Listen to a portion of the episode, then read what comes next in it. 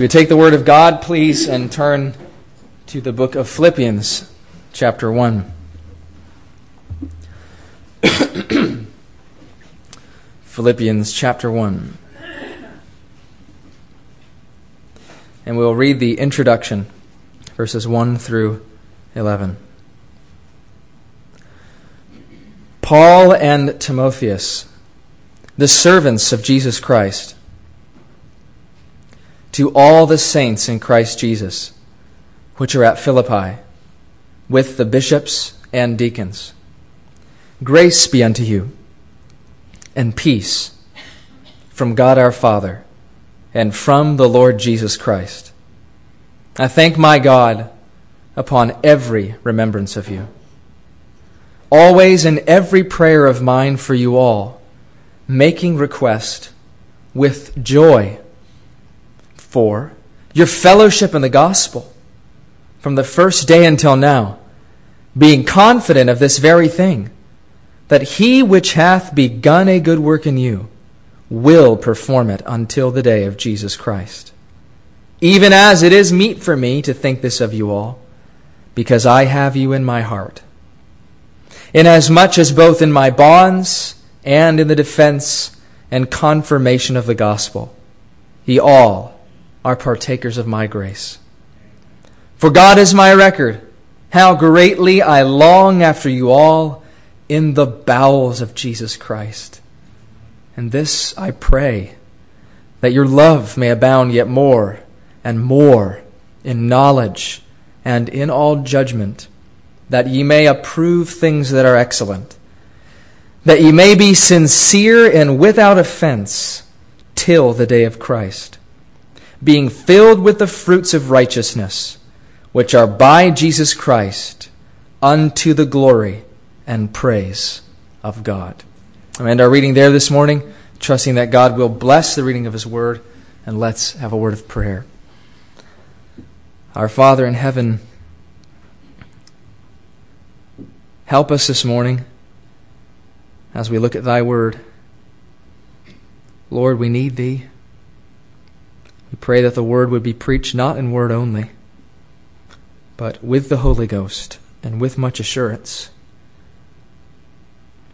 Lord, bless for Jesus' sake today. Amen. Amen. Well, we are looking at Paul's prayer. We have been looking at Paul's prayer for spiritual maturity among the Philippians in Philippians chapter 1, verses 9 through 11. And the last time we looked at this chapter, we noted that there are seven characteristics that the Apostle Paul is praying would be cultivated in the church at Philippi. The last time we considered the first three characteristics, which were love, knowledge, and discernment. Noting that the word judgment, which our translators chose, is really our word for discernment. Discernment. Well, today I want us to look at the other four. And really, I'm going to break homiletical rules today, and I'm going to skip an introduction and go right to these four characteristics because there's so much to cover, and I fear breaking them up would be to break up the continuity of what Paul is saying. So we're going to quickly go to these characteristics, beginning with excellence. This is the fourth characteristic the Apostle Paul is praying will be cultivated at the church at Philippi excellence. If you look with me at verse 10, Paul writes this that ye may approve things that are excellent.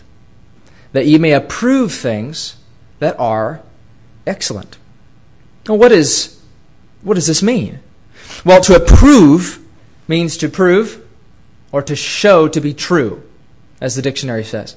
Um, the Greek word translated approve is translated try in 1 Corinthians chapter 3 and verse 13, which reads, Every man's work shall be made manifest. This is speaking of the day of Christ when ministers, specifically in the context of 1 Corinthians chapter 3, will stand before Christ and will have their good works tried. Tried. Because, excuse me, for the day shall declare it, because it shall be revealed by fire. And the fire, that's God's judgment, not a, not a judgment of, of, of wrath or punishment, but trying the works, the good works of ministers. And the fire shall try every man's work of what sort it is. And that word try is the same word translated approve, to test. And so to, to try or to approve is to put the works of ministers in 1 Corinthians 3 to the test of God's flaming perfect law. To see whether their works are wood, hay, and stubble or precious stones. And so the Apostle Paul says, I want you to approve or to try to test and investigate those things that are excellent. Now, what he means here is this He's saying that I want to be cultivated in you. This is an aspect of discernment. The ability to try and test the things that differ, which is what this word is excellent, differ, that you may be able to know what things are excellent. This gives us a principle that is enduring for all the Christian life, brothers and sisters, and it is this the Christian must not only choose between the good and the bad, but between the good and the best. It is generally easy, sometimes at least, to discern between the good and the bad, but it is not always as easy to discern between the good and the best. And what Paul is praying for here is that there would be cultivated in the Philippians such a wise discernment that they would be able to try and put to the test of the Word of God things that are not clearly wrong, that differ, that they may show what is excellent or what is best. And that takes spiritual maturity. That is a mark of spiritual maturity. There might be many Christians that could, that could say clearly, Clearly, this is wrong. But when faced with a life changing decision, perhaps, with two things that aren't clearly wrong, they won't have the discernment to choose what is best. This is extremely important in the Christian life.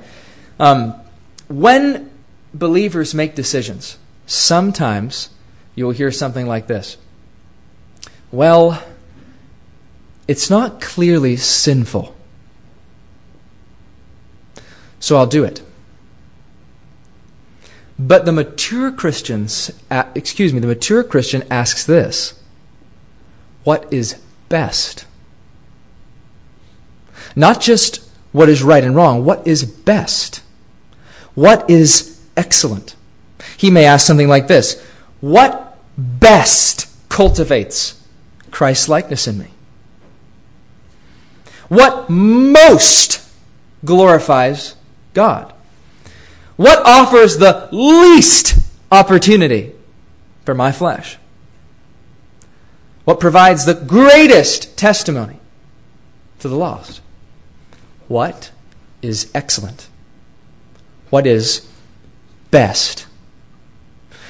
Paul says in 1 Corinthians chapter 6 and verse 12, all things are lawful unto me. Believer, there are many things lawful. Now, this is not within the realm of what is clearly prohibited by God's Word. But within the realm of those things that are allowed by God's Word, there are many things that are lawful. But just because it's lawful doesn't mean it's what we should do. Paul then goes on to say, But all things are not expedient. Just because it's lawful doesn't mean it's best, doesn't mean it's expedient, doesn't mean it's what I should do. An example of an immature character in Christians is found in the Corinthian church. We know it from the very beginning of the book of Corinthians, 1 Corinthians, the immaturity in the Corinthian church as they fought with one another over who is the best preacher. But this immaturity is also seen in their desire for certain spiritual gifts. In 1 Corinthians chapter 12 and verse 31, Paul wrote this to them, "But covet earnestly the best gifts, and yet I show you a more excellent way." Covet earnestly what? The best gifts. You see, in the Corinthian church, there was a great desire for the gift of tongues. Now, I don't have the time this morning to go down the road of what significance the gift of tongues has for us today and why we do not have that gift in the church. But suffice it to say this there was a gift of tongues in the New Testament church. There was a gift given to believers whereby they could speak the gospel in real human languages. Not with the voices or language of angels, but in real human languages. For the purpose of preaching the gospel and vindicating the gospel, and as a sign of judgment to the Jews. But I'm going to try to stop there. But the point of this, with regards to choosing what is excellent, is that these believers had an immature desire for speaking in tongues. Maybe that was just the thing in the Corinthian church. It was perhaps a very popular thing to speak in tongues, and it was an outward gift. You see, people could see it, it was visible. But Paul says, You've completely missed the boat. It's not the best gift. The best gift is, is love. Or prophecy would be preaching. It's not tongues. To an immature Christian, tongues looked wonderful. Because to them, wow, I can speak another language. But to the mature Christian, I would rather be able to speak the mysteries of the gospel clearly in my language. I would much rather have love. Don't you see that sometimes in the church today? A craze over certain manifestations, so called, of the Spirit, miracles, etc. You know what that is? Brothers and sisters, that is a demonstration of the spiritual immaturity of the church. There should be a hungering and a thirsting for love and faith and righteousness and holiness and to preach the Word of God. Not for these things. Choose what is best, Paul says. This also gets into the realm of Christians spending their time, perhaps, their mental energies, on things that are not excellent. There are some believers that will spend a lot, lot, lot of time on little, little things. Things that are not that important. Maybe even things that are lawful in life to do. And I'm not saying that you don't take time for recreation and you don't take time to spend with your family. That is absolutely necessary. But only you know in your own soul. If you make the choice often between the good and the best, you choose that which is lawful, but you do not choose that which is best. Best for your soul, best for your spiritual growth. Some, some of us sometimes can get caught up with things such as the minute details of Bible prophecy. I'm sure you've seen conferences getting into the very minute details of Bible prophecy. What, you know, what color of hair does the beast have? And every little thing you could possibly get into. That is a lack of maturity. Choose that which is best. That's not the best that we can spend our minds on. That's not the best thing that we can meditate on. Choose that which is best, that which is excellent. And we need, we need that discernment.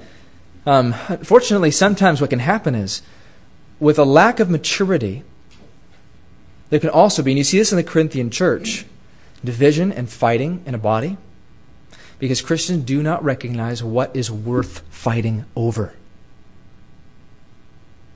There's some things not worth fighting about. Just not. You might disagree with a brother on something. It's not worth fighting about. There are some things that are worth fighting about. But we need to have that discernment to know. And I'll just give you um, just some things I think will help us to grow in this discernment briefly. Number one, you need to know God's Word and test everything you do by the Word of God.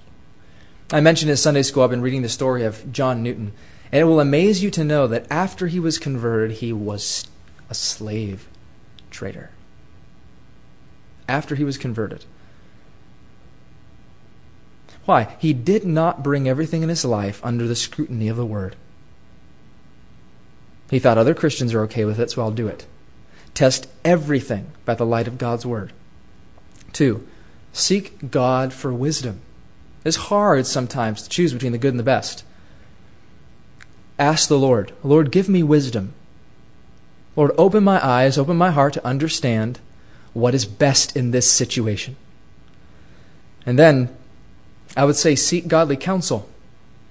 Seek the counsel of an elder who is who has experience in the things of God. Ask for godly counsel, or, or a mom, or a dad, or a deacon, or some sister or brother that you respect. And through those means, the Lord will help his people to grow in maturity and to be able to recognize what is best. Brothers and sisters, the difference maker in many Christian lives is that so many Christians just choose what is good but never choose what is best. Never choose what is best. Imagine what God could do with our lives. Are you doing what is best? What is excellent? But then the fifth mark that Paul prays for is sincerity. Sincerity. Paul says that you may approve the things that are excellent, that ye may be sincere. Sincere. Now, the word translated sincere literally means to be judged by the light of the sun, to be sun judged. You see, in ancient times, pottery was a very big business. And when people made very expensive pottery, they would make pottery that was very thin, it was clear colored. And when they would put it into the oven, oftentimes it would crack because it was so thin, or they would handle it, it would crack because it was so thin. Now, this created a problem for the sellers because they had just made a very expensive piece of pottery that now was cracked. So, what they would do is they would put a wax that was hard and clear on the pieces of pottery so that nobody could tell that this piece of pottery had been broken. Then they would put it in their shop and they would sell it at high dollar. The sellers knew, excuse me, the buyers knew that this was the case. So when the buyers would go to buy pottery in ancient times, they would take the pottery and they would lift it up in the light of the sun. And when the sun shone through the thin piece of pottery, it would reveal the crack. And only when they had turned it in the light of the sun and they were satisfied, they would put it down and say, ah, it's been sun judged, or it's sincere. Paul is saying this. He wants the lives of the Philippians to be sun judged sincere, no wax. You know how many people are cracked pots, cracked pottery? They have all sorts of wax to cover up the cracks. All sorts of ways a profession, a smile, a nice demeanor, reading the Bible in church. This is the question of your inward life. Are you covering up cracks this morning? Who are you really when you're alone? Who am I? Do you put yourself in the shade so that no one can see that you're actually full of cracks, all covered up with wax? You don't want to be judged by the light of the sun. We need to pray with the psalmist Search me, O God, and know my heart. Try me and know my thoughts, and see if there be any wicked way in me. Lord, lift me up in the blazing light of your holiness and your glory and show me my cracks. Show me where I'm covering it up. Show me where I'm justifying my sin. Show me my cracks, Lord. Only the Lord, you know that? Only the Lord can search you. I would be careful searching yourself.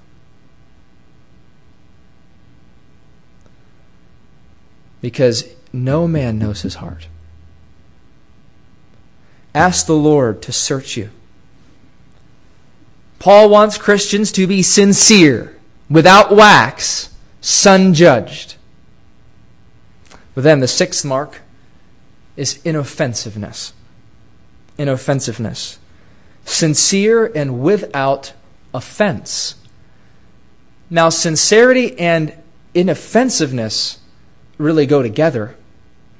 But sincerity is the condition of your heart, your inward life. Offensiveness, or inoffensiveness, excuse me, would be looking at your outward life more.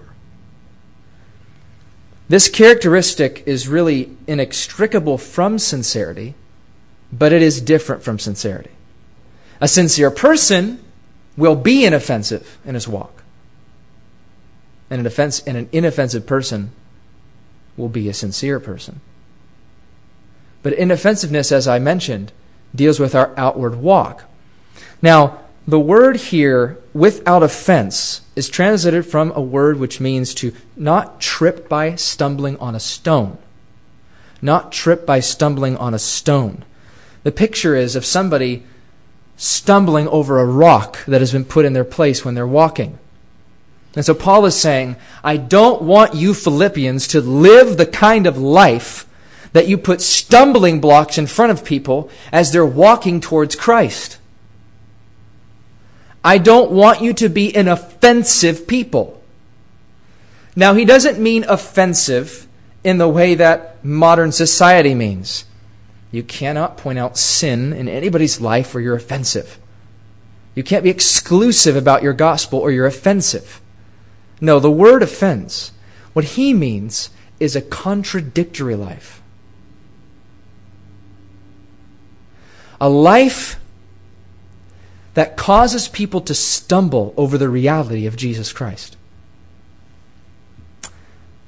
When a family gets up in the morning to go to church, and the mom and the dad are fighting and arguing and calling one another names in the home the whole way to church. Then they get out of the car, they walk into church with smiles on their faces and shake everybody's hands. That is offending their children. It is putting a stumbling block before their children. It is living a contradictory life, one that is with offense. And their children stumble over the reality of Jesus Christ. Now, mind you, no one is perfect. But this is a prayer for consistency. There will be times you fall, and the best thing you can do is admit you're wrong, apologize, and plead for the blood to wash your sin, even in front of those that you offend. Because we will all fall. But there are some that live a life that is offensive. I mean, I'm talking about blatant offense. I received in the mail, and I was going to bring it with me, but didn't. I received in the mail a flyer for a certain church. I won't mention the name. That is coming up in the Orlando area. And I wish I could read to you what it said.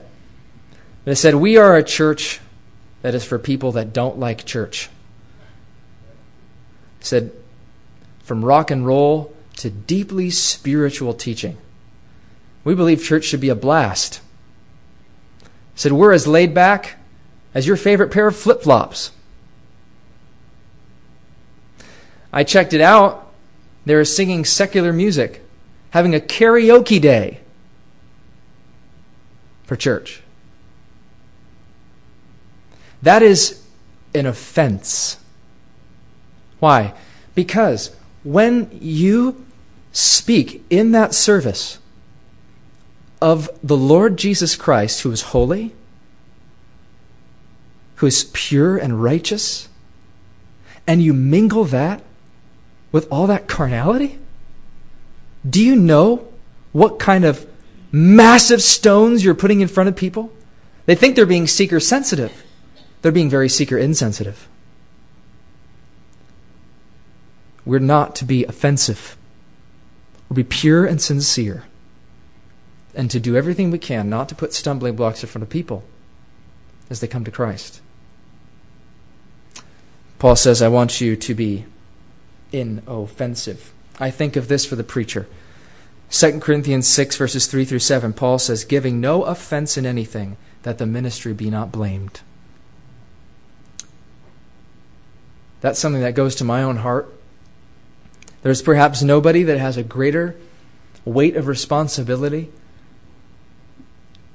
to be careful that he does not put stumbling blocks before people and give offense than the preacher. Paul says, Don't give offense in anything that the ministry be not blamed. And by the way, this idea of offense goes into even very little things. We must be careful. Must be careful not to offend people. We could offend somebody for no other reason than we were just insensitive. Went to a restaurant. We were on a bad day, bad attitude. We said something unkind to them. They hear us talking about Christ, to see us praying before we eat. We're offending.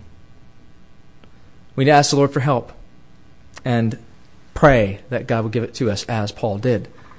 And then the last mark is fruitfulness.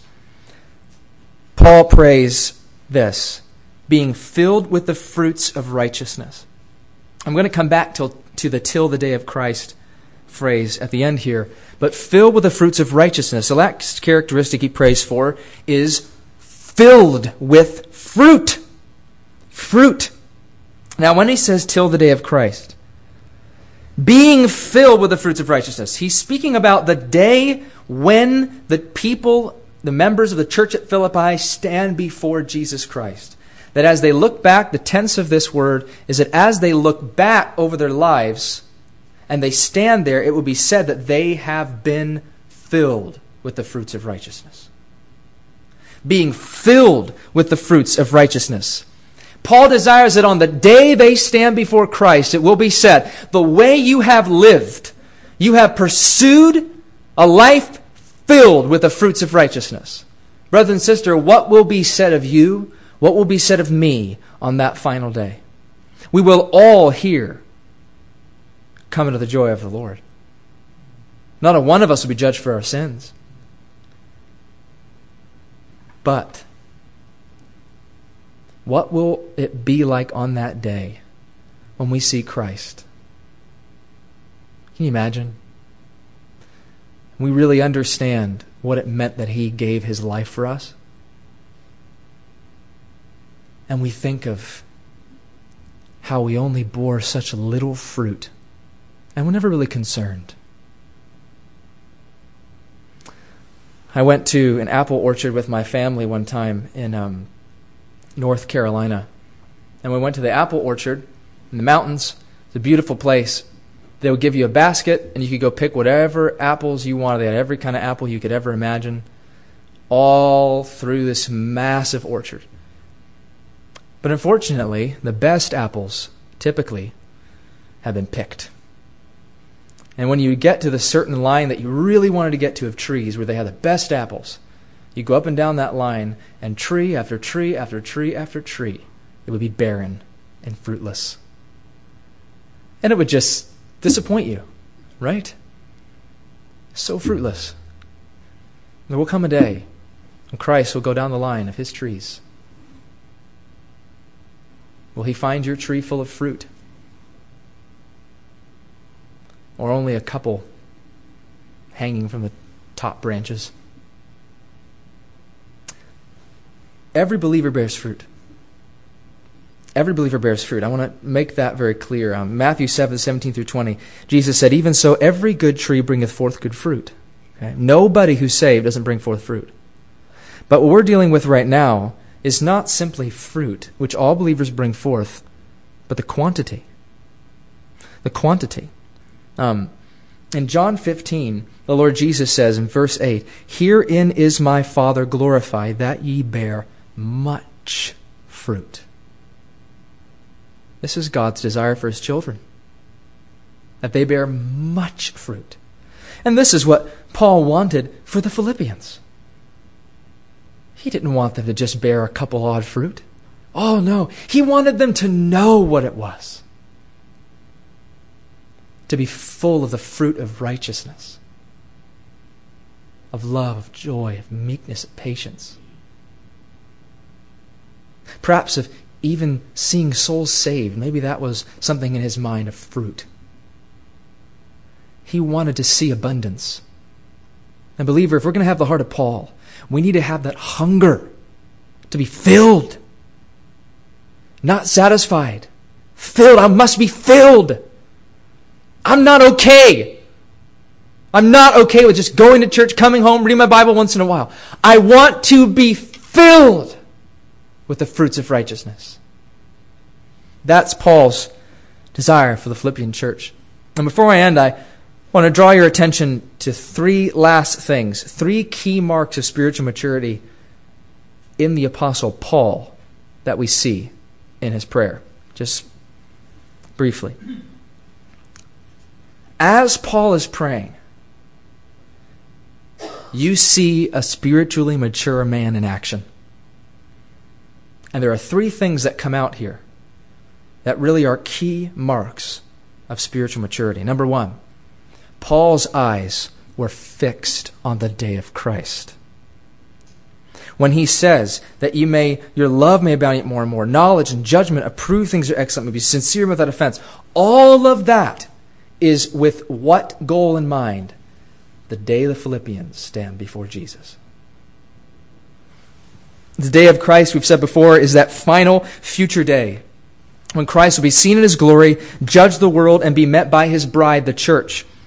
This is the great day of judgment. Believers and unbelievers will all be gathered there. Matthew 25, verses 32 through 33 reads, And before him shall be gathered all nations, and he shall separate them one from another, as a shepherd divideth his sheep from the goats, and he shall set the sheep on his right hand, but the goats on the left.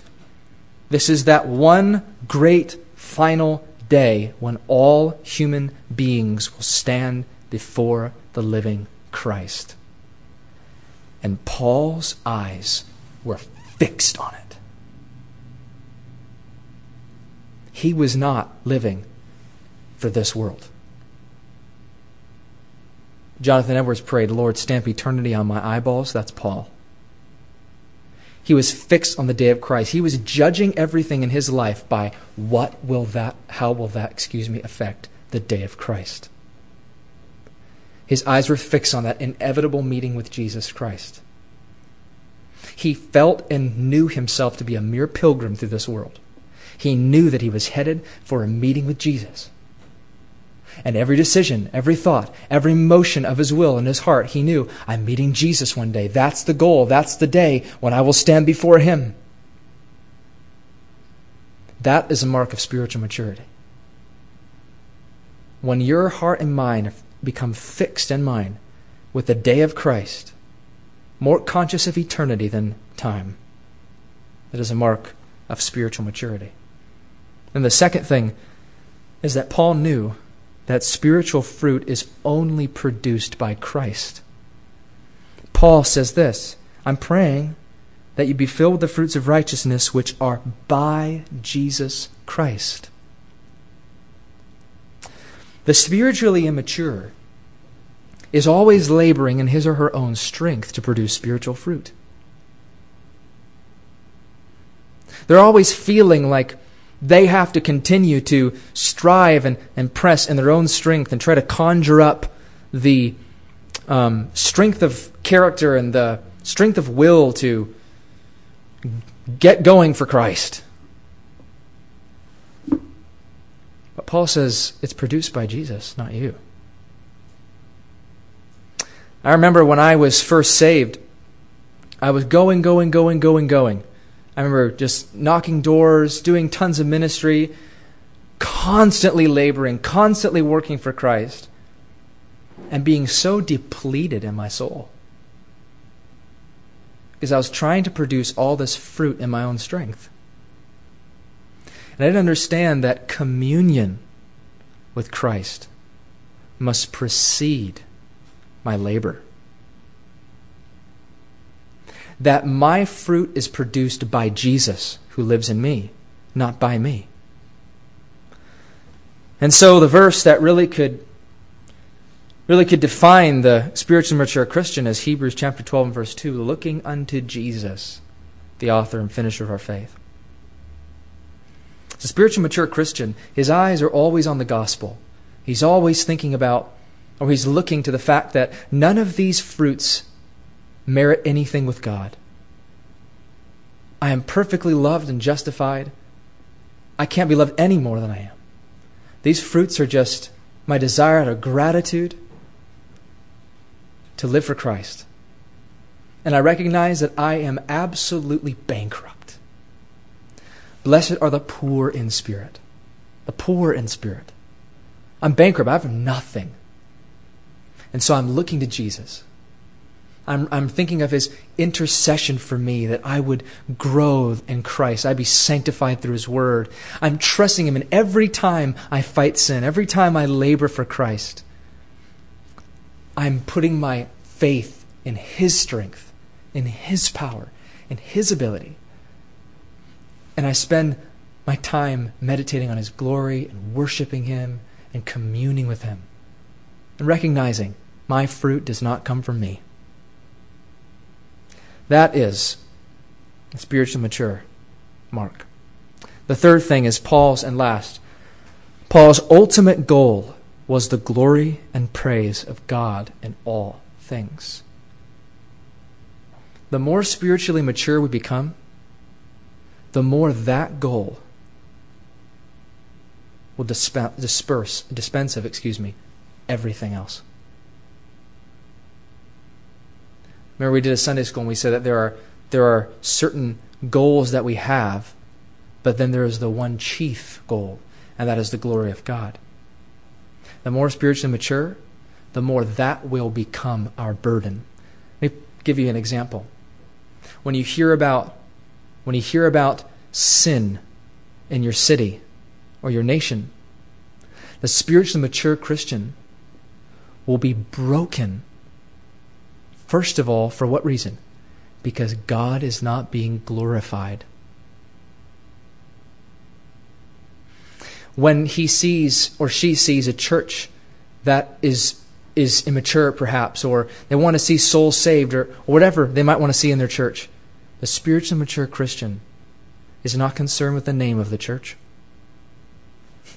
he's not concerned with the name of the preacher he's concerned about the glory of god and when he prays, he cries, Oh Lord, save souls. Oh Lord, pour out your Spirit. Oh Lord, work. Because I can't take the fact that my Christ is not being glorified. Now you might say, Brother, I just don't, that's, that desire is so low in my soul. And I'd say, it's slow in mine too and we need to seek the Lord to help us. But one thing that we do know is that this was Paul's great goal for a reason. And I think the more we understand this, the greater our desire for God's glory will become. You see, Paul's goal was God's glory because God's goal was God's glory. You see, God rejoices in himself first. And because God is so pleased with himself, he is happy in himself. It is God's goal and desire to glorify himself. And so, what I'm saying is, the more you and I rejoice in God, see him for who he is in his glory, in the Word, in the cross, in the scriptures. We see who he is. We meditate. We commune with him. We get to know him. We see him in his glory. The better worshipers we become, the better workers we will become. And the more we worship, the more we will want his glory. That is a mark of spiritual maturity. Ephesians 3:21 Paul says, "Unto him be glory in the church by Christ Jesus throughout all ages, world without end. Amen." We need to say with the hymn writer, all for Jesus, all for Jesus. All my being's ransom powers, all my thoughts and words and doings, all my days and all my hours. Let my hands perform his bidding. Let my feet run in his ways. Let my eyes see Jesus only. Let my lips speak forth his praise. May God work that in our souls. And may that be our prayer, as it was the Apostle Paul's for the church of Philippi. Let's end with word of prayer. Our Father in heaven, we thank Thee for Thy word and how clear it is to us. Lord, we want to grow in Christ. We want to become more spiritually mature. Lord, cultivate that in us. Lord, we see how little our eyes are fixed on the day of Christ, how often we go in our own strength, how little we desire for God's glory. Oh, Father, work that in us. Not I, but Christ beloved, exalted. Father, bless every one of thy people. Go with them today. Keep him in thy fear and thy favor. For Jesus' sake. Amen.